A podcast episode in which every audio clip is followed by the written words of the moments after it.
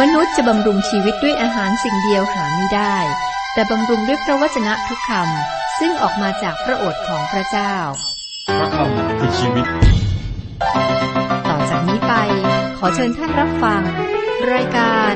พระคำพีทางอากาศ เราอ่านและศึกษาคัมภีร์ไบเบิลหรือ พระคริสตธรรมคัมภีร์ศึกษาแบบอธิบายมีเนื้อหาบริบท ความหมายของคำ ขณะนี้ก็ศึกษาพระธรรมสองซามูเอล ตอนที่ผ่านมาได้อ่านและศึกษาพระธรรมสองซามูเอลจบบทที่สามวันนี้จะเริ่มบทที่สี่อาที่จริงบทที่สี่และที่ห้านี้เกี่ยวเนื่องกันนะครับ หัวเรื่องหลักคือ ดาวิดได้รับการแต่งตั้งให้เป็นกษัตริย์เหนืออิสราเอลทั้งหมด อิสโบเชตราชโอรสของซาอูลถูกสังหาร เวลาที่มีปัญหาของชาติอิสราเอลก็ดำเนินต่อไป มาถึงบทนี้ การต่อสู้ภายในและสงครามกลางเมืองเกิดขึ้น หลังจากการสิ้นพระชนของกษัตริย์ซาอูลและโยนาธาน ราชโอรส มันเป็นช่วงเวลาของความเจ็บปวดจิตในจิตใจอย่างยิ่งสำหรับคนของพระเจ้า ตอนนี้ในพระวจนะของพระเจ้ามักจะถูกมองข้ามไปครับ แต่มั่นใจว่า มีบทเรียนอย่างน้อยสองเรื่องสำหรับเรา คือหนึ่งเพื่อให้เราเห็นครอบครัวขององค์พระเยซูคริสต์เจ้า และให้เราเห็นลำดับพงพานของพระองค์ และสองเป็นตัวอย่างแก่เรา อาจารย์เปาโลบอกเราว่าเหตุการณ์เหล่านี้ได้บังเกิดแก่เขาเพื่อเป็นตัวอย่างและได้บันทึกไว้ เพื่อเตือนสติเราทั้งหลาย จากพระธรรมหนึ่งโครินธ์บทที่สิบข้อสิบเอ็ดเพื่อช่วยเหลือด้านฝ่ายจิตวิญญาณของเรา นี่คือบทเรียนที่เราจะได้รับนะครับ เราเห็นว่ามีการกบฏต่อดาวิดซึ่งได้รับเลือกเป็นกษัตริย์ของเผ่ายูดาอิสราเอลมีสิบสองเผ่า เผ่ายูดาก็คือเผ่าหนึ่งในสิบสองเผ่า กษัตริย์ดาวิดได้ย้ายไปที่เมืองเฮบโรน ซึ่งตั้งอยู่ติดพรมแดนทางใต้ของประเทศ อับเนอร์ได้นำการกบฏโดยตั้งอิสโบเชตราชโอรสของซาอูลเป็นกษัตริย์ แต่เพราะว่าอิชโบเชตตำหนิและต่อว่าอับเนอร์ที่อับเนอร์เข้าหานางสนมของซาอูล อับเนอร์ได้ทิ้งวงศ์วานของซาอูลและก็ร่วมกับดาวิด นี่เป็นความผิดพลาด เพราะว่าโยอาบได้คอยที่จะฆ่าอับเนอร์เพื่อแก้แค้นอับเนอร์ให้แก่อาซาเฮลน้องชายของโยอาบ ตอนนี้ อิชโบเชตได้สูญเสียอับเนอร์แม่ทัพของพระองค์ทำให้กองทัพอ่อนแอลง อิชโบเชตทรงทราบว่าพระองค์ไม่สามารถรักษาประเทศโดยขาดกองทัพ อับเนอร์ แม่ทัพก็ถูกลอบสังหาร แล้วพระองค์จะทำอย่างไรต่อไป บทที่สี่ข้อหนึ่งถึงข้อสามเมื่ออิชโบเชตราชโอรสของซาอูลได้ทรงทราบข่าวว่าอับเนอร์สิ้นชีวิตเสียที่เฮโบรนแล้ว พระหัตถ์ของพระองค์ก็อ่อนลงและอิสราเอลทั้งปวงก็ท้อใจ ฝ่ายราชบุตรของซาอูลยังมีชายอีกสองคน เป็นหัวหน้าของกองปล้น คนหนึ่งชื่ออับบาอานา อีกคนหนึ่งชื่อเรคาบบุตรของริมโมน คนเบยามินชาวเมืองเบเอรสเพราะว่าเบเอรสนับเข้าเป็นของเบนจามินด้วย ชาวเบเอรสหนีไปยังเมืองกิตทาอิม และอาศัยอยู่ที่นั่นจนทุกวันนี้ ชาวเบเอรสได้ถูกซาอูลขับไล่ พวกเขาก็หนีไปอยู่ที่เมืองกิทาอิม เมืองเบเอรสจึงตกเป็นของเผ่าเบนยามิน ข้อสี่โยนาธานราชโอรสของซาอูลมีบุตรชายคนหนึ่งเป็นง่อย เมื่อมีข่าวเรื่องซาอูลกับโยนาธานมาจากอิสราเอลนั้น เด็กคนนี้มีอายุห้าขวบ พี่เลี้ยงก็อุ้มหนี ก็อุ้มลุกขึ้นหนีไป เมื่อเธอรีบหนีไปนั้นเด็กนั้นก็หล่นลงและเป็นง่อย ท่านชื่อเมฟิโบเชตเมฟิโบเชตเป็นชื่อไม่ธรรมดาครับ ท่านเป็นบุตรชายของโยนาธาน ตราบใดที่ท่านมีชีวิตอยู่ท่านก็เป็นอันตรายต่อดาวิด เพราะว่าท่านมีสิทธิ์ของราชบัลลังก์แต่เนื่องจากท่านเป็นบุตรชายของโยนาธาน ดาวิดจะไม่ทำร้ายท่าน ต่อมาดาวิดทรงตามหาพงศ์พันธุ์ของซาอูล และโยนาธานไม่ใช่เพื่อสังหาร แต่เพื่อแสดงความเมตตาต่อพวกเขา ข้อห้าข้อหกฝ่ายบุตรทั้งสองของริมโมนชาวเบกเอรสที่ชื่อเรคาบและบาอานานั้นได้ออกเดินทาง พอแดดออกจัดก็มาถึงตำหนักของอิโบเชตขณะเมื่อพระองค์กำลังบรรทมพักเที่ยง และเขาเข้าไปกลางตำหนักทำเหมือนจะขนข้าวสาลี และเขาก็แทงพระองค์ เรคาบ และบาอานาพี่ก็หนีไป ทหารสองคนนี้ เรคาบ และบาอานาอยู่ในกองทัพของอับเนอร์ เมื่อพวกเขาทราบว่าอับเนอร์ตายแล้ว พวกเขาก็รู้ถึงกำลังและอำนาจของดาวิด พวกเขาวางแผนสังหาร อิชโบเชตราชโอรสของซาอูลเมื่ออิชโบเชตทรงบรรทมพวกเขาแอบเข้ามาและสังหารพระองค์ เขาทั้งสองทำสิ่งที่น่าเกลียดและเป็นความผิดพลาดด้วย พวกเขาคิดว่าโดยวิธีนี้พวกเขาจะได้รับความพอใจจากดาวิด และได้รับบำเหน็จจากดาวิดเพราะการกระทำเช่นนี้ ข้อเจ็ดข้อแปดและเมื่อเขาทั้งสองเข้าไปในตำหนักนั้น พระองค์ทรงบรรทนหลับอยู่บนพระที่เขาก็ทุบตีพระองค์และประหารพระองค์และตัดพระเศียรของพระองค์เสียนำพระเศียรนั้นเดินทางไปทางอาราบาทั้งกลางคืน และเขานำพระเศียรของอิโบเชตไปถวายดาวิดที่เมืองเฮบรน เขาทั้งสองกราบทูลพระราชาว่า นี่ศีรษะของอิโบเชตบุตรของซาอูลศัตรูของฝ่าพบาท ผู้สแสวงหาชีวิตของฝ่าพบาท พระเจ้าทรงแก้แค้นแทนพระราชาเจ้านายของข้าพระบาท ในวันนี้เหนือซาอูลและพืชพันธุ์ของซาอูล ทั้งสองนี้ก็นำพระเศียรของอิโบเชตมาถวายแด่ดาวิดดาวิดไม่ทรงรับครับ พระองค์ไม่ยอมรับการกระทำเช่นนี้ ข้อ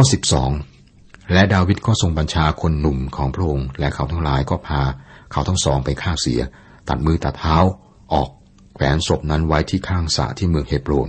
แต่เขานำพระเศียรของอิโบเชตไปฝังไว้ณที่ฝังศพของอับเนอร์ในเมืองเฮบรนเรคาบและบาานาเป็นฆาตกร ดาวิดได้สังหารทั้งสอง เพราะการกระทำนี้ อิสราเอลที่เหลืออีกสิบเอ็ดเผ่าทางเหนือ ขาดผู้นำและเป็นการไม่ฉลาดที่จะ กบฏต่อดาวิดในตอนนี้ ดังนั้นพวกเขามาเสนอขอสันติภาพ บทที่ห้าดาวิดได้รับการตั้งให้เป็นกษัตริย์เหนืออิสราเอลทั้งหมด ข้อหนึ่ง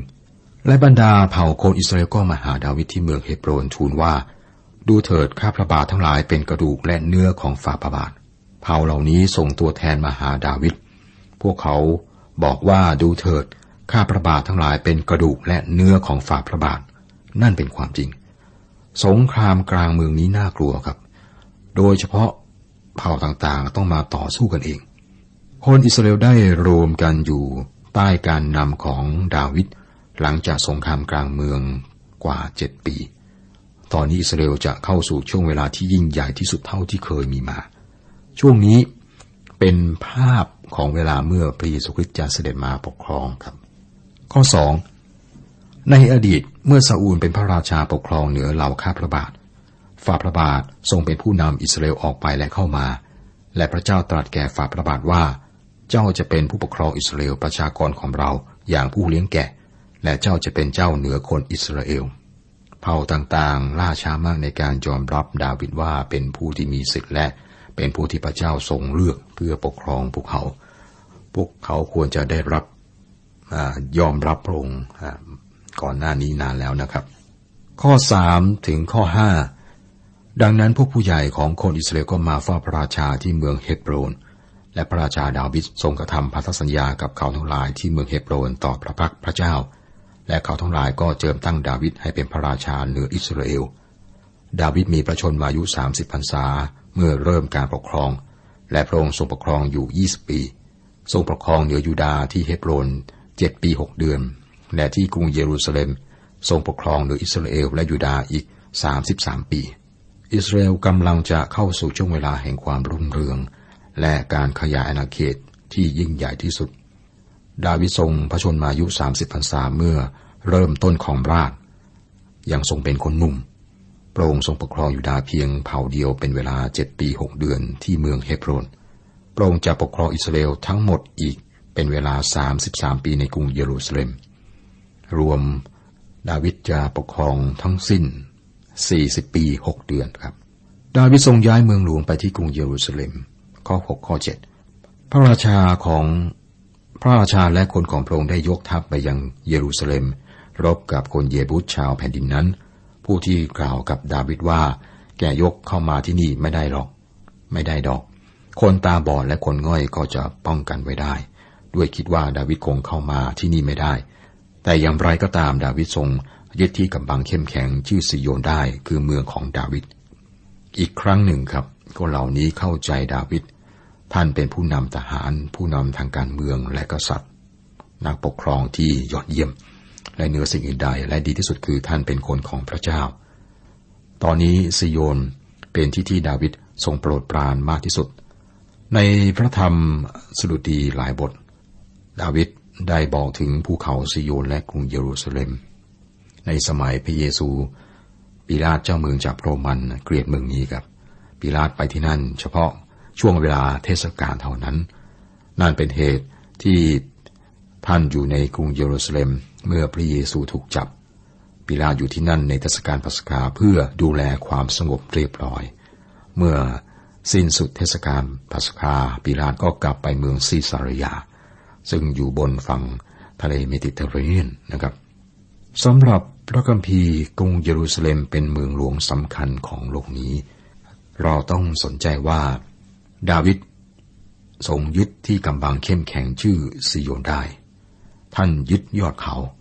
จากที่นั่นท่านสามารถยึดเมืองของคนเยบุตได้ คนเยบุตก็ตั้งตัวไม่ติดต่อการโจมตีของดาวิดข้อ 8 ในวันนั้นดาวิดตรัสว่าผู้ใดจะโจมตีคนเยบุสก็ให้ผู้นั้นขึ้นไปตามทางน้ำไหลไปสู้คนง่อยและคนตาบอด ผู้ซึ่งจิตใจของดาวิดเกลียดชัง เพราะฉะนั้นเขาจึงว่ากันว่า อย่าให้คนตาบอดและคนง่อยเข้ามาในพระนิเวศ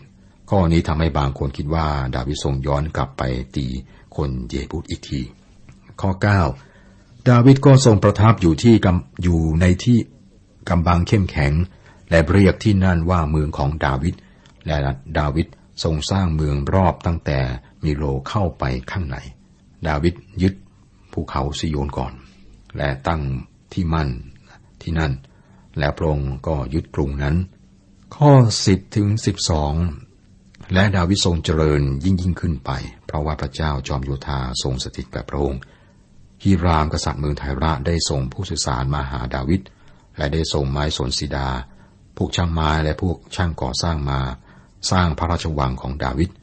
และดาวิดทรงทราบว่าพระเจ้าทรงสถาปนาพระองค์ให้เป็นพระราชาเหนืออิสราเอล และพระองค์ได้ทรงยกย่องราชนาจักรของพระองค์ด้วยเห็นแก่อิสราเอลประชากรของพระองค์ ดาวิดก็เจริญยิ่งขึ้น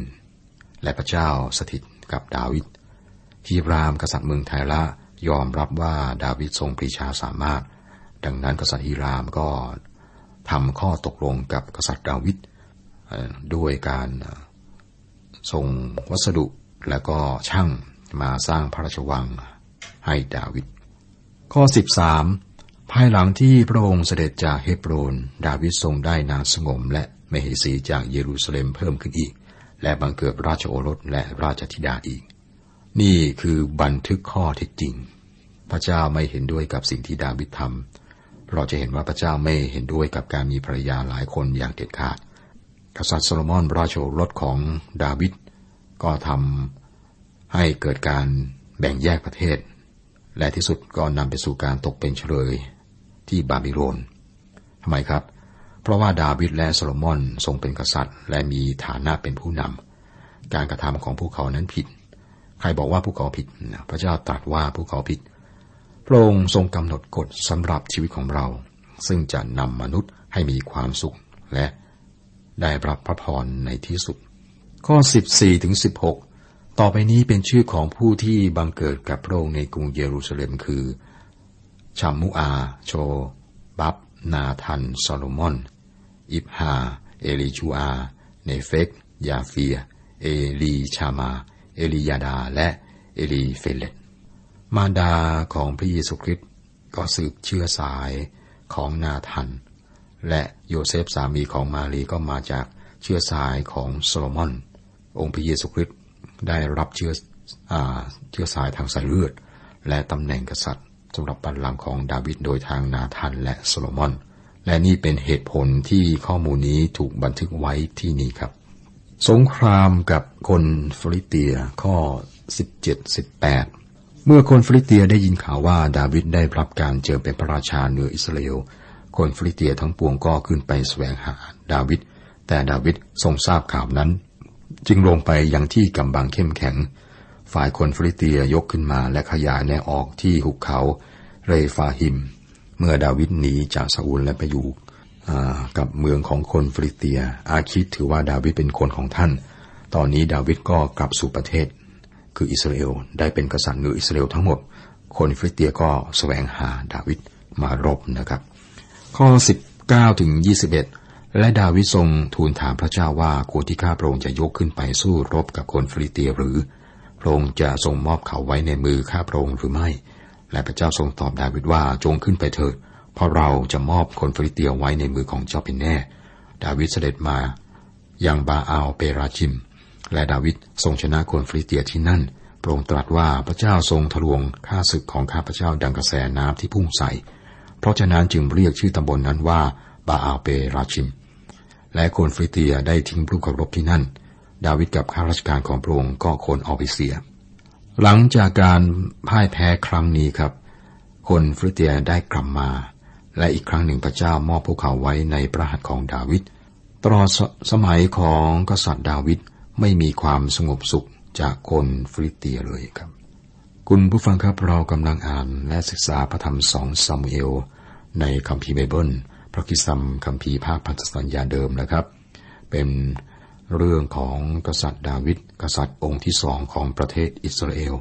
ซึ่งเป็นมหาราชและเป็นช่วงที่ประเทศอิสราเอลนั้นเจริญรุ่งเรือง ขณะเดียวกันก็มีความไม่สงบนะครับ มีสงครามกับประเทศรอบข้าง โดยเฉพาะคนฟิลิเตียครับ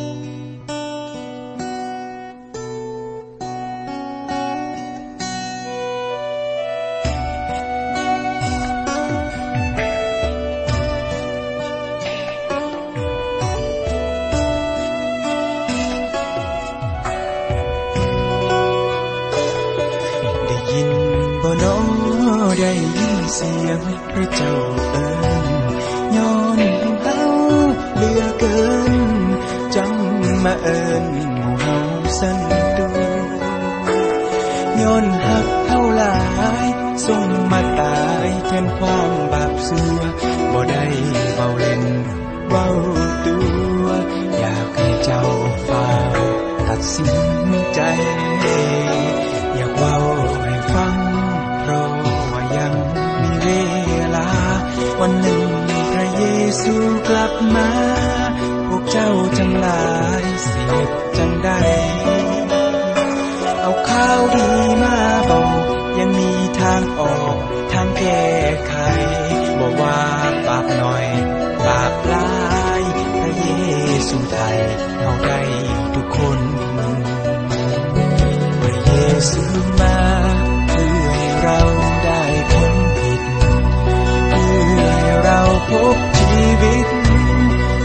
ส้นทางที่จะก้าวเดิน กลับใจสาเจ้ามารับเอาอย่ามาแม่สิได้ไป สวรรค์เบินเบินขอเชิญ